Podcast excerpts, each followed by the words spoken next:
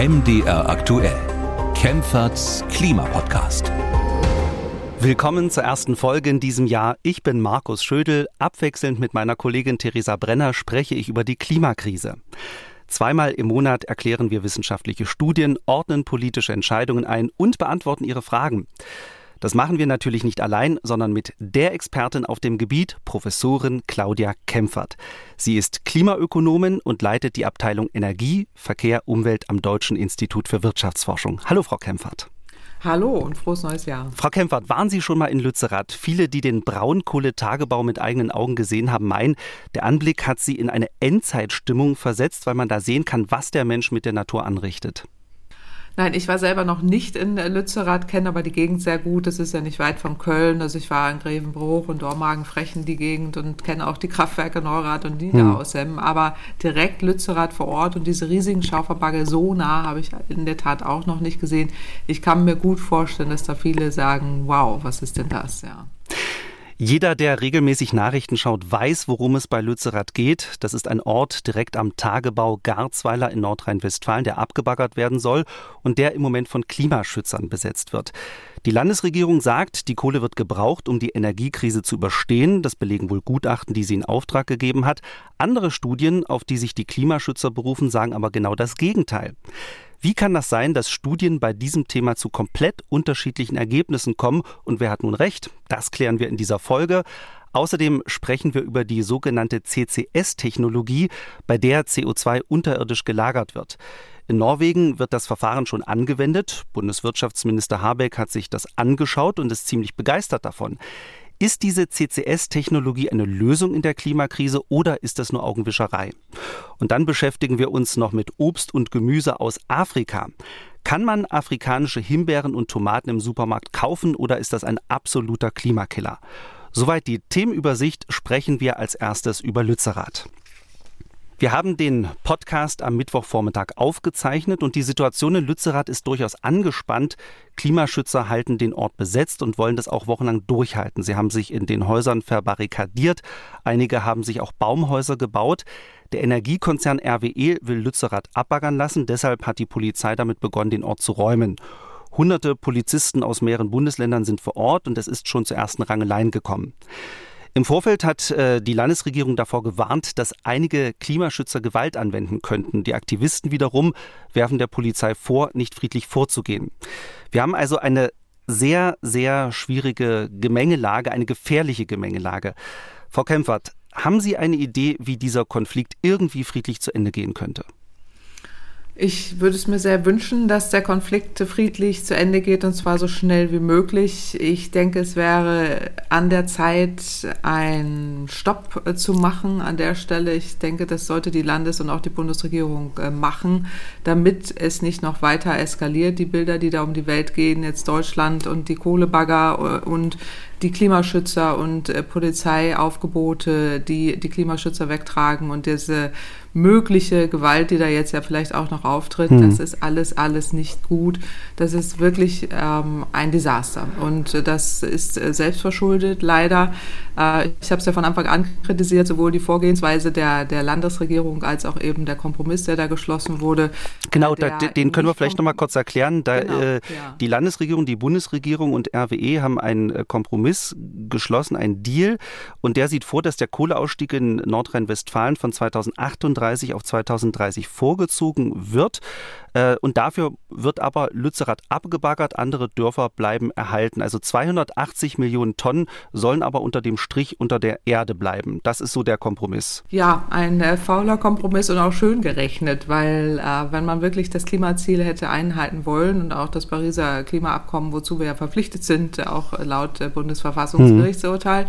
ähm, dann hätten wir niemals diese hohen Mengen äh, äh, verfeuern dürfen. Das heißt, der Kohleausstieg bis 2030 war war sowieso notwendig. Das verkauft man jetzt als äh, Kompromiss.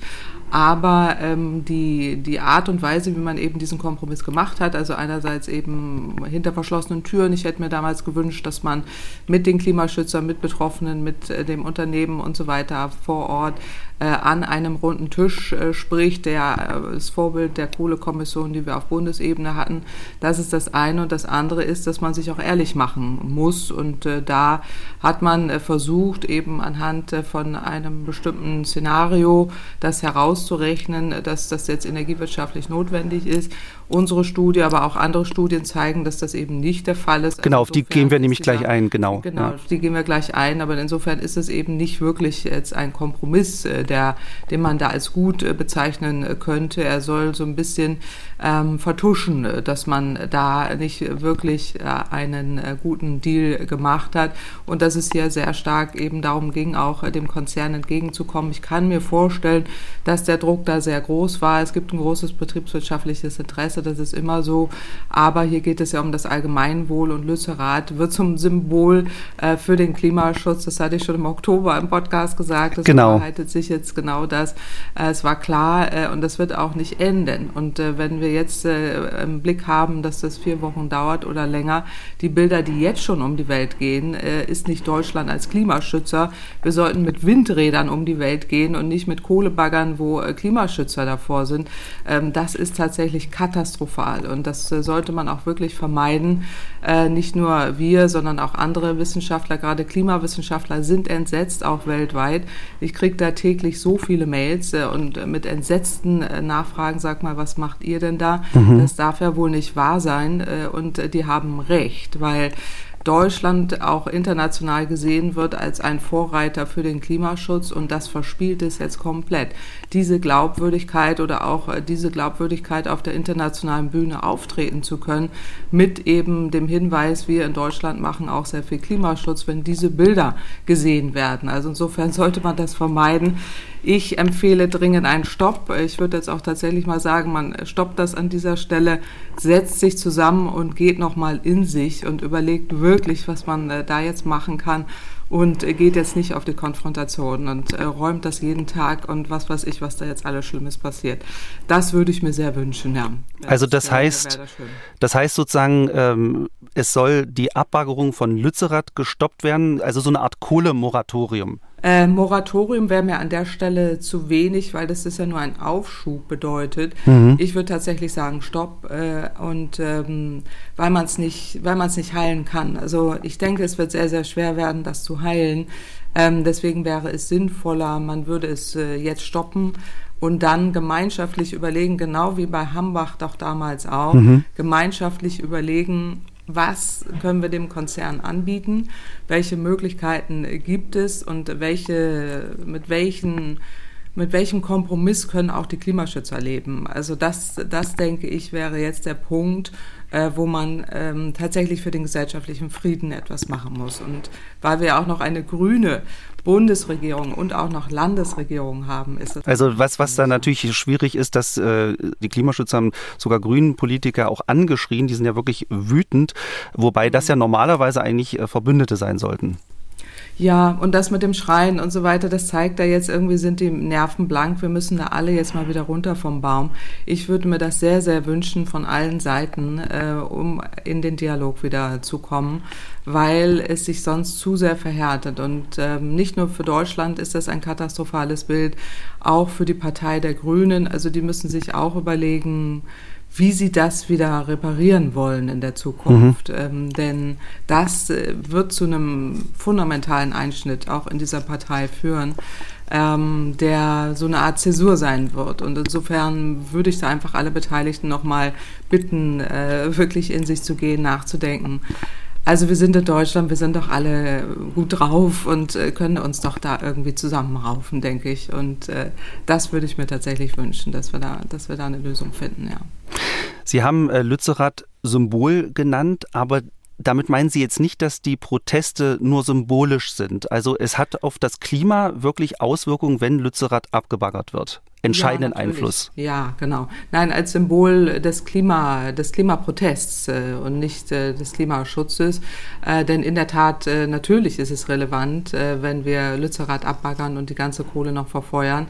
Das zeigt ja auch unsere Studie, dass wir dann eben die Klimaziele nicht mehr erreichen. Und die äh, verfehlen wir ja ohnehin schon krachend, weil wir in den Sektoren des Verkehrs und auch der Gebäudeenergie viel zu wenig machen und die Emissionen da nicht ausreichend mhm. zurückgehen. Muss eben der Energiesektor mehr machen. Das heißt, wir müssen wirklich die Erneuerbaren ausbauen.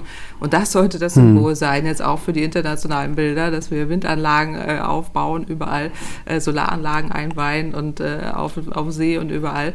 Äh, das, das wäre jetzt das Wichtigste, dass wir da wirklich die Emissionen runterkriegen. Und wenn wir jetzt diese Menge an Kohle verfeuern, reißen wir das 1,5 Grad Ziel. Äh, wir verfehlen auch die Klimaziele, zu denen wir uns auch im Rahmen des äh, Klimaschutzgesetzes verpflichtet haben. Das ist tatsächlich das Problem dahinter. Und mhm. deswegen haben die Klimaschützer an dem Punkt auch recht. Und äh, deswegen ist es eben so, dass das äh, tatsächlich auch darauf verzichtet werden sollte, die, diese Mengen, die da jetzt ähm, äh, intendiert werden, abzubaggern und zu verfeuern, diese Mengen nicht zu verfeuern, sondern sich wirklich ähm, äh, die Mengen, die noch vertretbar sind mit dem Klimaziel, die zu abzubaggern das sind ja auch noch Mengen, die dem Konzern was bringen. Äh, dann auch vielleicht eine Entschädigung zahlen für den Konzern, äh, für die restlichen Mengen, die nicht abgebaggert werden konnten. Aber äh, wirklich ähm, das Klimaziel einhalten, hm. das ist jetzt das Wichtigste.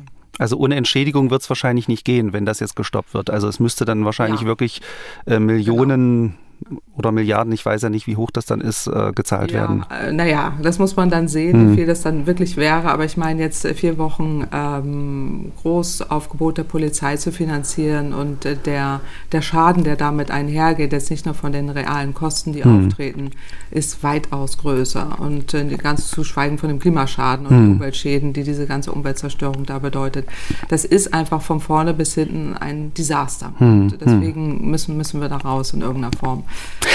und äh, nicht mit Gewalt bitte und nicht mit, äh, mit Gewalt von allen Seiten. Also äh, das wird jetzt einfach nicht zu befrieden sein, hm. wenn wir da wenn die weiter aufeinander losrennen. Das ist tatsächlich das Problem. Bei dem Konflikt zwischen der Landesregierung und den Klimaschützern geht es im Prinzip ja um die Frage auch, wird die Kohle unter Lützerath noch gebraucht oder nicht? Die Landesregierung hat mehrere Gutachten in Auftrag gegeben. Dort heißt es sinngemäß, in der Energiekrise ist russisches Gas ausgefallen, deshalb brauchen wir mehr Kohle, um Strom zu erzeugen. Und ohne die Lützerath-Kohle geht es nicht. Andere Studien sagen genau das Gegenteil. Durch die Energiekrise kommen wir auch ohne die Lützerath-Kohle. Wir können auf diese Kohle verzichten. Das sind dann die Studien, auf die sich die Klimaschützer berufen. Frau Kempfert, wie kann das sein, dass die Studien zu so unterschiedlichen Ergebnissen kommen? Ja, also äh, es gibt unterschiedliche Ergebnisse. Also einmal das, was Sie ja gerade sagten, äh, beauftragt von der Landesregierung, äh, die sagen eben ja äh, und äh, zwei sagen nein. Äh, bei einem sind auch wir daran beteiligt. genau, das Deutsche Institut für Wirtschaftsforschung, genau. genau. Das Deutsche Institut für Wirtschaftsforschung in Kooperation mit der TU Berlin und Uni Flensburg. Mhm. Ähm, aber die anderen sind von Aurora und das von der, von der Landesregierung ist ein Büro für Energiewirtschaft und technische Planung, BET aus Aachen. Äh, die haben modelliert, wie sich der Strommarkt in den kommenden Jahren entwickeln dürfte. Also wie oft werden die Kohlemeiler von RWE voraussichtlich gebrauch, um, gebraucht, um diesen Bedarf äh, zu decken.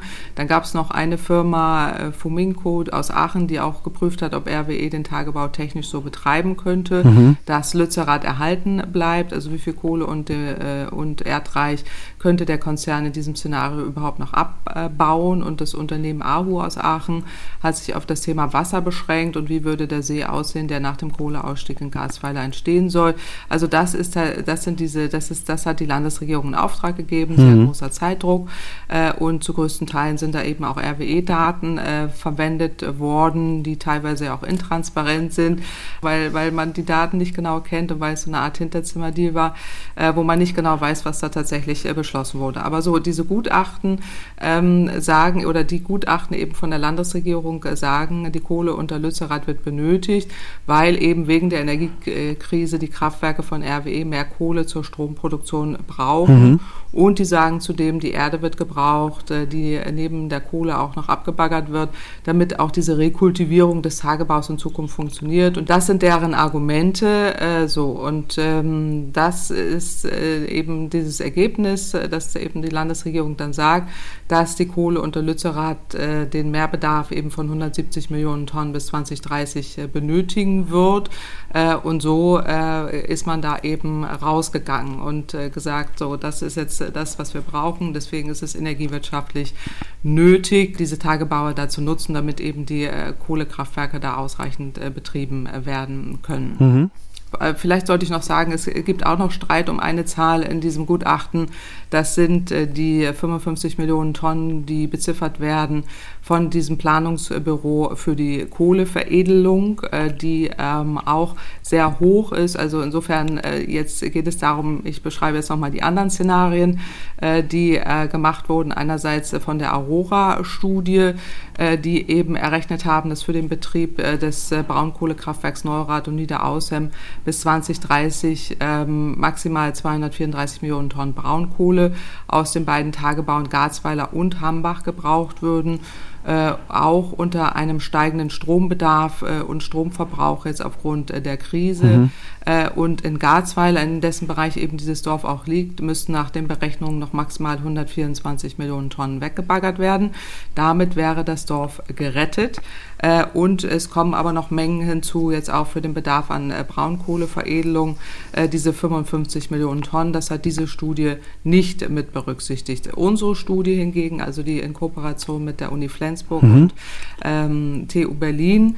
Da äh, zeigen wir sehr deutlich, selbst wenn in der zweiten Hälfte dieses Jahrzehnts äh, unwahrscheinlich viel Kohle verfeuert werden sollte, reichen die bereits genehmigten Mengen im aktuell geltenden Abbaubereich des RWE-Tagebaukomplexes dafür aus. Mhm. Das heißt, auch wir zeigen sehr deutlich, eine Inanspruchnahme von Lützerath ist energiewirtschaftlich nicht notwendig und auch klimapolitisch nicht zu rechtfertigen. Also hier geht es wirklich um drei verschiedene Abschätzungen. Das eine ist, wie viel Kohle ist im Tagebau Garzpfeiler noch förderbar, wenn ja. das Dorf Lützerath nicht zerstört wird. Und zweitens, wie viel Kohle aus diesem Tagebau wird bis 2030 für die Verstromung gebraucht, beziehungsweise für die Veredelung.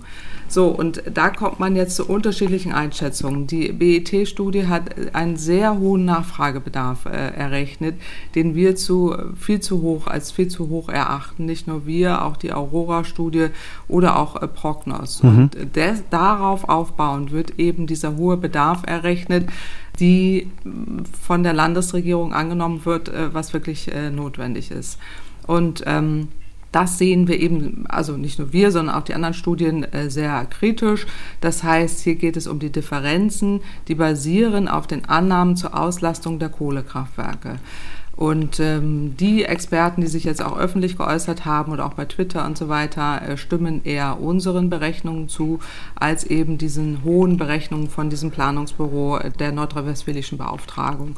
Äh, das ist das eine. Das also die Annahmen sind die Annahmen sind einfach viel zu hoch angesetzt quasi, was, äh, was ja, an Bedarf. Die, die Annahmen der Kohleverstromung, ja. ähm, die eben unverhältnismäßig hoch ja. sind und ähm, deshalb äh, zu dieser hohen, zu der Einschätzung kommen, dass eben diese große Mengen an Kohle unter Lützerath noch äh, benötigt wird. Ganz abgesehen davon, dass äh, wenn man das äh, verbrennt, alles was dort auch reingerechnet wurde, wir weder kompatibel sind mit dem 1,5 Grad Ziel noch mit dem Klimaziel mhm. der Bundesregierung.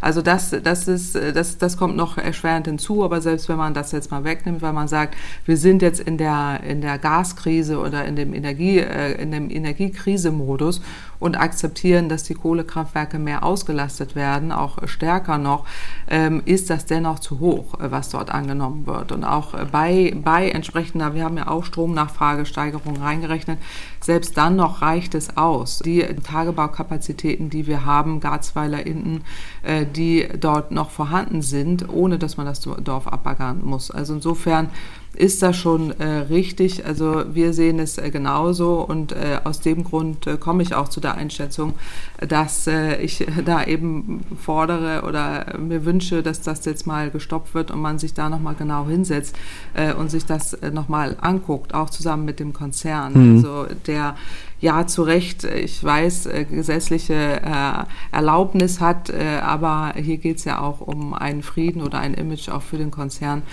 ähm, welches auch nicht unerheblich hm. ist. Äh, wenn es da jetzt einlenken würde, an der Stelle, glaube ich, wäre es auch jetzt in deren Szenario-Welt und deren Kapitaleigner, ähm, dass sie eben auch darauf Bezug nehmen müssen, wie jetzt die Energiewende da im Konzern gestaltet wird, denke ich auch äh, sinnvoll. Sie haben ja auch schon diese Kohleveredelung äh, angesprochen.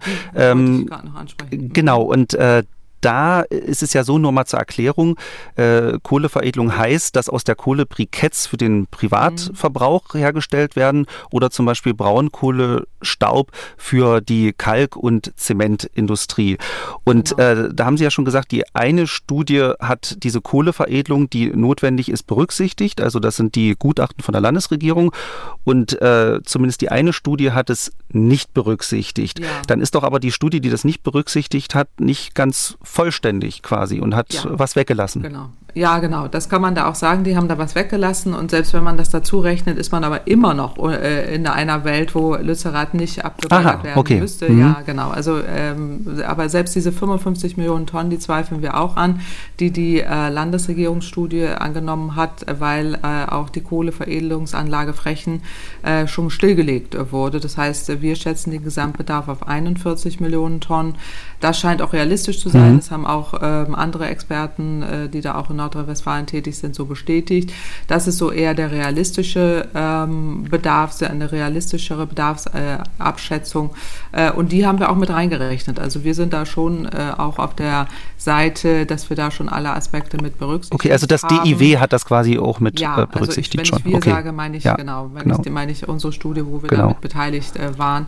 Also insofern äh, zum Teil sind es veraltete Annahmen, äh, die die BET-Studie da umfasst. Ähm, das ist jetzt aber kein Vorwurf an die an die Gutachter dort, denn die hatten eben auch sehr sehr wenig Zeit, mhm. ein paar Wochen nur äh, und äh, teilweise wurden denen keine Daten oder von RWE vorgelegt, äh, die dann eben da verarbeitet wurden. Dann kommen wir mal noch auf zwei andere Punkte zu sprechen, äh, die Sie ja auch schon angedeutet haben, äh, die mit der Menge der Kohle gar nichts zu tun haben. Die Landesregierung möchte Lützerath noch aus anderen Gründen abbaggern.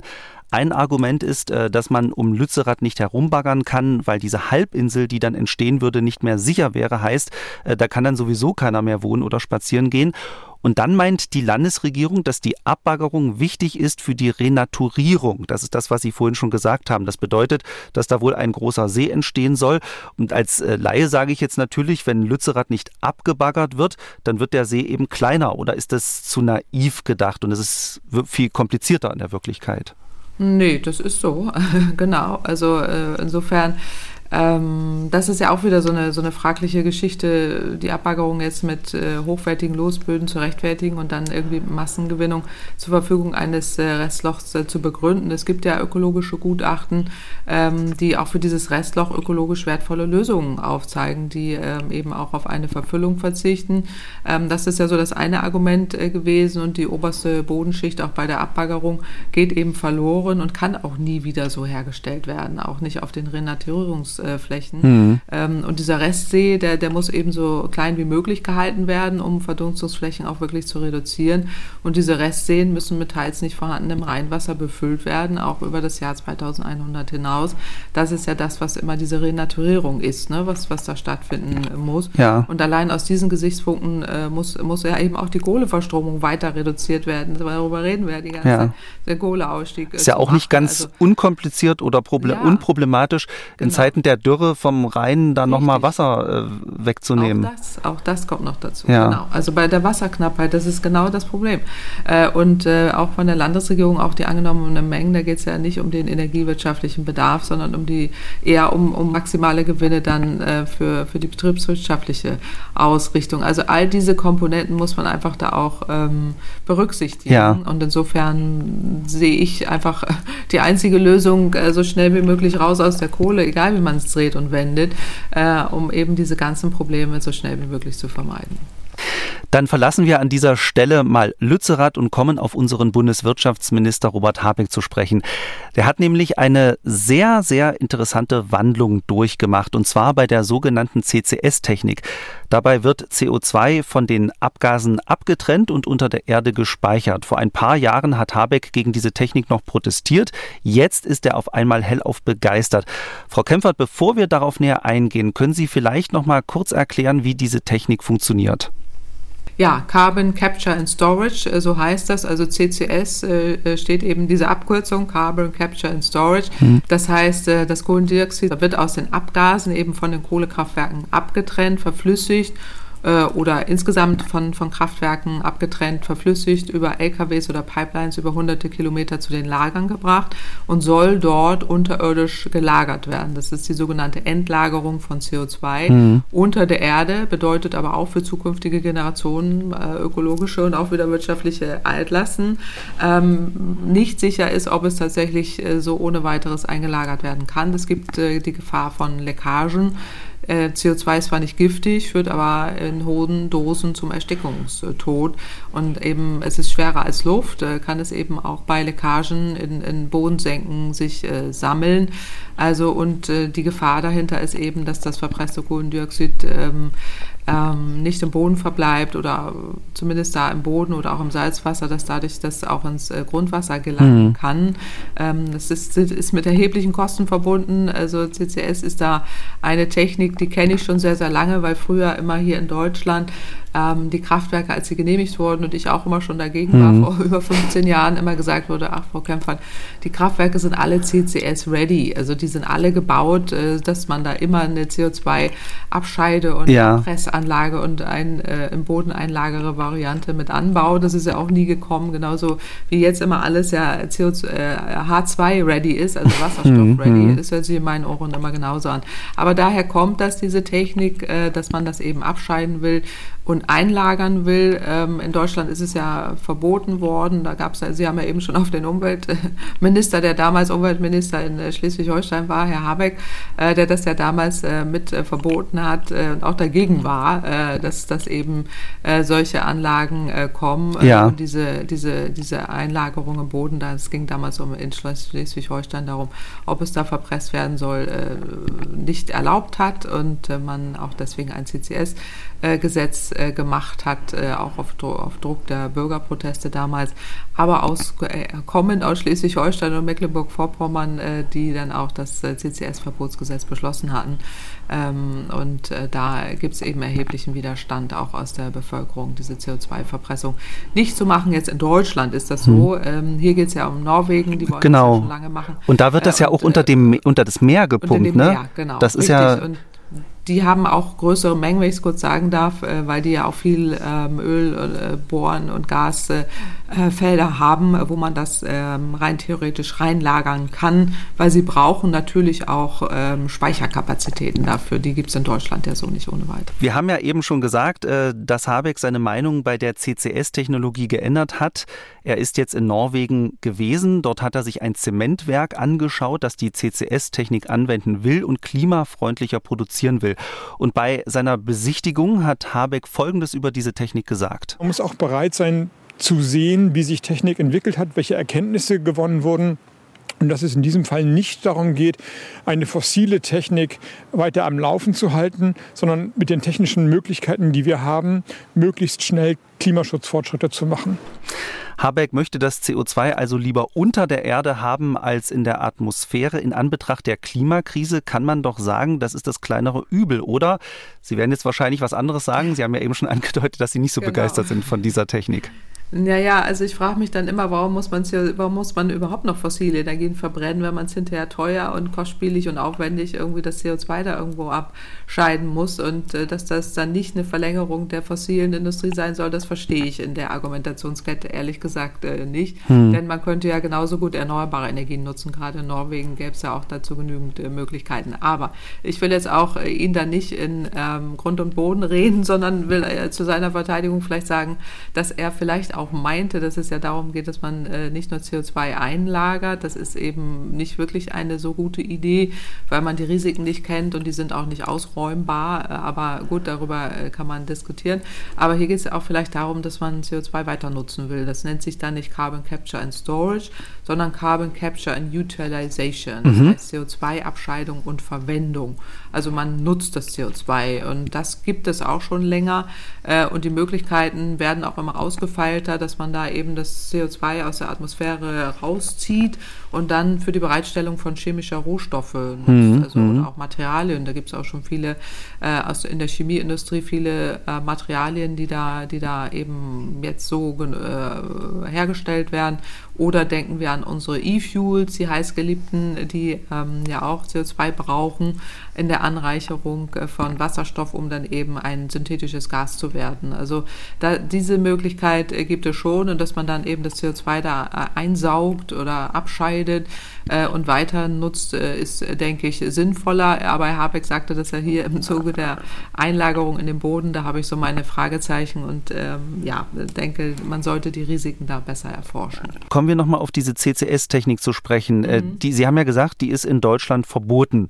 Ähm, Habeck versucht aber viel, um diese Technik populär zu machen. Sein Ministerium hat zum Beispiel einen Bericht vorgelegt, in dem Experten die Technik loben. Jetzt diese Norwegen-Reise mit diesem klaren Bekenntnis zur CCS-Technik.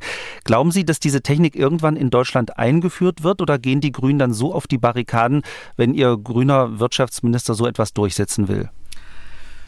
Also ich hielte es auch für extrem unwahrscheinlich, dass es jemals in Deutschland kommen wird. Also CCS heißt ja Storage und wir brauchen dafür Storage. Mhm. Das heißt Speicher und die Speicher sind hart umkämpft. Wir reden hier um Gas, über die Gasspeicher, äh, die wir brauchen eigentlich für die Speicherung von synthetischem Gas oder Wasserstoff ähm, was wir ja dringend brauchen für die Energiewende, aber nicht für die Speicherung von CO2. Also wir haben schlichtweg diese Speicherkapazitäten nicht. Das sehe ich als erste große Hürde. Wir müssen es nach Norwegen exportieren quasi.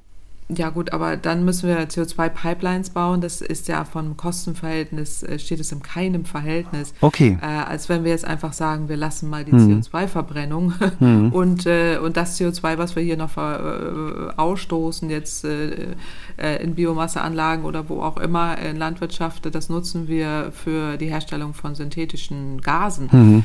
für, für E-Fuels oder jetzt für, für die ähm, Kraftwerke, wenn wir mehr erneuerbare Energien haben, brauchen mhm. wir Kraftwerke, die dann eben mit äh, Wasserstoff äh, laufen oder mit synthetischen Gasen. Ähm, das ist das äh, so, aber jetzt aufwendig äh, Pipelines zu, äh, zu bauen für die CO2-Emissionen, die in Deutschland sowieso auf Null runtergehen werden, das hielte ich für viel zu aufwendig, viel zu teuer und auch mhm. unsinnig. Äh, da kann ich mir eher vorstellen, dass man eher in Richtung CCU geht, also nicht die CO2-Einlagerung, sondern die Weiternutzung, wie eben schon beschrieben. Genau, also, das, was Sie man, gesagt hatten, genau. Genau, mhm. was man da dann eben Materialien herstellt, äh, Rohstoffe äh, oder eben auch E-Fuels, diese ganzen Geschichten.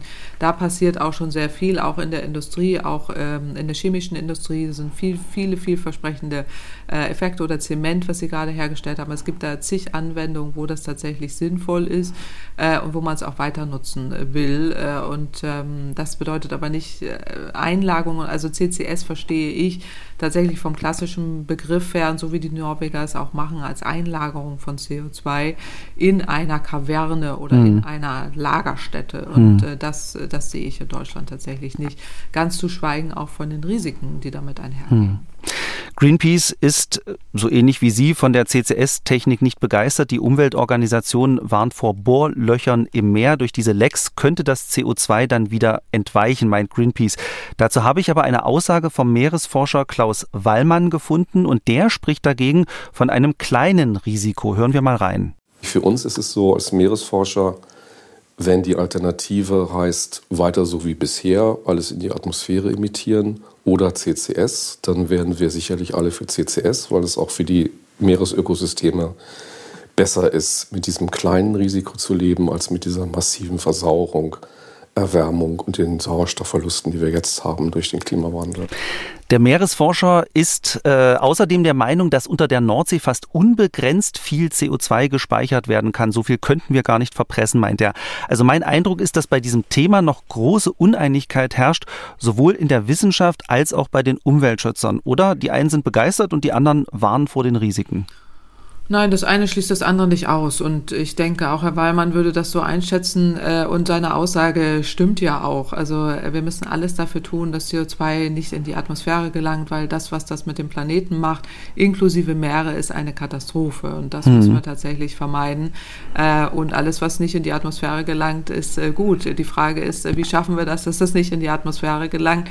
Ist unsere Antwort eher mit erneuerbaren Energien. Mhm. Da wird Herr Wallmann wahrscheinlich auch zustimmen. Mhm und wirklich die Abkehr von fossiler Energie. Das ist die einzige Alternative. Alles das, was wir drumherum bauen, als äh, künstliche Verlängerung, als Methadonprogramm jetzt für fossile Industrien, ähm, das ist eben wirklich nur eine Verlängerung. Und wenn wir da jetzt so viel einlagern müssen, ist das nicht nur teuer, sondern birgt tatsächlich Risiken. Und diese Risiken müssen wir erforschen.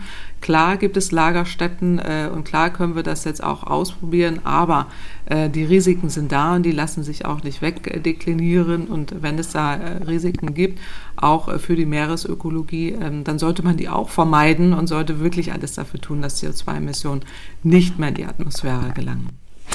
Damit sind wir fast am Ende des Podcasts. Allerdings äh, beantworten wir am Schluss noch traditionell Fragen von Hörerinnen und Hörern. Wer regelmäßig zuhört, der weiß, Sie können Frau Kempfert eine Frage per Mail stellen. Die Adresse lautet klimapodcast.mdraktuell.de oder Sie sprechen uns auf die Mailbox und hier ist die Nummer 0800 40 40 008. Und diesmal kommt die Frage von einer Hörerin aus Duisburg. Hallo, Frau Kempfert. Hier ist Julia Heggemann und ich habe folgende Frage für Sie. Und zwar weiß ich natürlich, dass regionales Obst und Gemüse am gesündesten ist und auch am klimafreundlichsten. Aber manchmal kann ich auch an den ja, nicht regionalen Sachen einfach nicht vorbeigehen im Supermarkt, zumal die manchmal auch unfassbar günstig sind. So habe ich zum Beispiel bei ja, Himbeeren gemerkt, dass die auch zunehmend aus Marokko kommen. Ich glaube schon seit ja, vielen Jahren dann manchmal nur ein Euro kosten. Und jetzt war ich gestern im Supermarkt und habe irgendwie so 500 Gramm Cherry-Tomaten aus Marokko für 1,50 Euro gesehen. Und ja, da gingen bei mir regelrecht die Alarmglocken an, weil ich dachte, krass, äh, gibt es nicht in Afrika gerade eine schlimme Dürre? Und sollten dann nicht irgendwie die Wasserressourcen besser in die Versorgung der, der Bevölkerung auf dem eigenen Kontinent gesteckt werden, weil so ein Tomatenanbau ja ziemlich wasserintensiv ist. Würden Sie denn empfehlen, strikt auf solche Ware zu verzichten? Oder würde das dann wiederum der dortigen Wirtschaft noch mehr schaden? Ja, vielen Dank.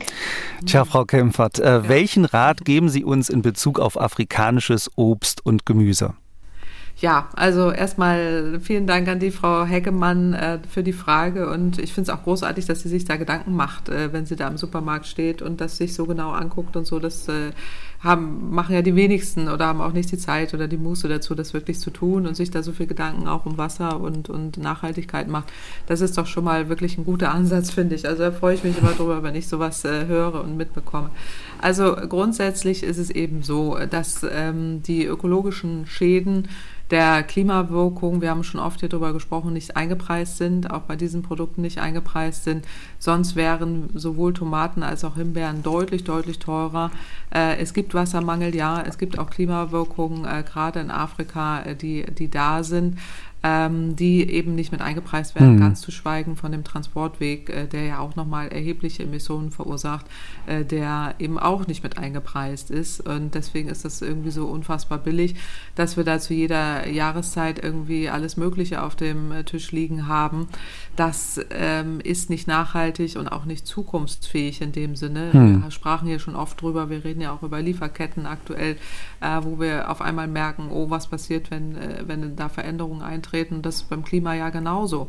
Wir sind genau wie bei der Pandemie äh, kurz äh, vor eben dem totalen äh, Zusammenbruch und dann wird auch solch, werden solche Dinge nicht mehr stattfinden können. Und das wäre auch das, das eigentliche Nachhaltigere, ähm, dass wir eben tatsächlich auf regionalen Anbau uns konzentrieren oder eben, wenn wir es dort vor Ort anbauen, kann man auch argumentieren mit Solarenergie in, in Afrika wenig wasserintensiv oder Wasser oder Entsalzungsanlagen mit Solarenergie, die dann Wasser produzieren, um das herzustellen. Das kann man auch aus Nachhaltigkeitsgründen äh, sich vorstellen mhm. in der mhm. Zukunft, aber so findet es ja nicht statt. Mhm. Und so mhm. äh, gibt es eben wirklich Umwelteffekte, äh, sogenannte Trade-offs, also so, so, ja, also eben die Bevölkerung, die leidet oder auch negative Auswirkungen auf die Bevölkerung, äh, die man da eigentlich immer mit im Blick haben müsste, auch zertifizieren müsste und auch darauf achten müsste mhm. bei äh, dem Einkauf eben solcher Ware. So, das wissen wir, dass das nicht stattfindet.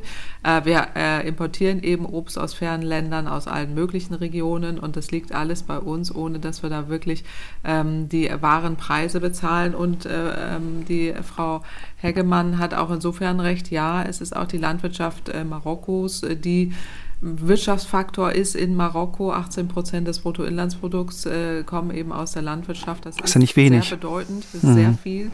Äh, das heißt, ähm, auch 43 Prozent der Beschäftigten äh, arbeiten in der Landwirtschaft. Die, der Wirtschafts-, wichtigste Wirtschaftssektor im Land, das ist auch richtig, dass man sich da Gedanken macht, aber es muss eben auf Nachhaltigkeit ausgerichtet mhm. sein. Also mit den eben von mir schon angedachten äh, Vorschlägen, Solarenergie, Entsalzung äh, durch Solarenergie, die Techniken gibt es ja dort auch vor Ort. Wir haben ja jetzt Energiekooperationen mit Marokko, allerdings wieder für Wasserstoff. Das heißt, sie müssen dann äh, Energie herstellen für uns. Ähm, aber es muss auch darum gehen, eben vor Ort äh, Energie sicherzustellen äh, und äh, Partnerschaften zu haben, dass mit Solarenergie beispielsweise auch die Energiesicherheit vor Ort hm. gewährleistet wird und die Nachhaltigkeitsziele auch ähm, berücksichtigt werden. So, also lange Rede, kurzer Sinn, es ist immer schwierig am Kaufregal äh, zu entscheiden, äh, was, äh, was man dort nimmt. Ähm, wir, ja, äh, teilweise wird die Wirtschaft gestärkt, aber eben auch nur ähm, nicht na aus nachhaltigen Gründen. Also eben das Nachhaltige sollte man eher stärken. Aber das geht eben wiederum nur, wenn politische Rahmenbedingungen da sind. Mhm. Und da ist die Politik gefordert mit Zertifikaten, Zertifizierung, Einpreisungen eben von, von Nachhaltigkeitsaspekten, äh, das äh, dann auch äh, fair zu gestalten und einen fairen Handel mhm. zu ermöglichen, der äh, sowohl soziale Umwelt als auch Nachhaltigkeits- und Klimaziele berücksichtigt berücksichtigt. Also das ist die große Herausforderung an der Stelle.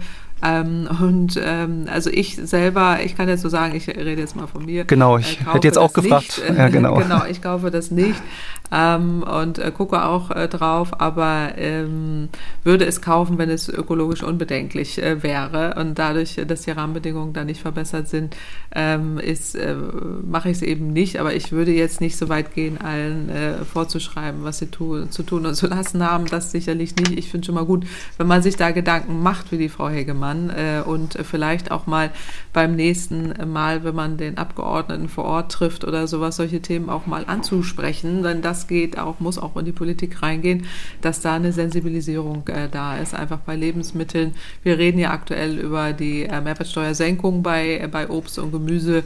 Ähm, das ist ja richtig, dass man Obst und Gemüse kauft, äh, aber das sollte eben auch nachhaltig äh, sein und ähm, wenn es aus fernen Ländern kommt, muss man sicherstellen, dass es trotzdem nachhaltig ist. Und äh, das gelingt im Moment leider nicht. Und deswegen äh, ist aber auch keinem geholfen, wenn wir jetzt alle sagen, wir kaufen das alle gar nicht mehr, sondern wir sollten darauf dringen, dass es, äh, dass wir oder auch im Supermarkt vielleicht jemanden ansprechen. Und es gibt übrigens Supermärkte, äh, die, die das auch sicherstellen oder mehr und mehr darauf achten, ähm, dass das äh, mit Nachhaltigkeitszertifikaten stattfindet ja. und äh, man auf regionale Produkte ähm, da eher regional als erstes da irgendwie ähm, auch, ne, auch schon auf den Aufklebern sieht, äh, regional hergestellt. Das machen die alle schon sehr gut, finde ich teilweise. Ja. Ähm, und man da eine bessere Auswahl einfach hat. Damit ist die Frage von Julia Hegemann beantwortet. Ich bedanke mich bei allen, die zugehört haben und natürlich auch bei Ihnen, Frau Kempfert. Die nächste Folge gibt es dann in zwei Wochen mit meiner Kollegin Theresa Brenner. Dankeschön. Tschüss. MDR aktuell. Kempferts Klimapodcast.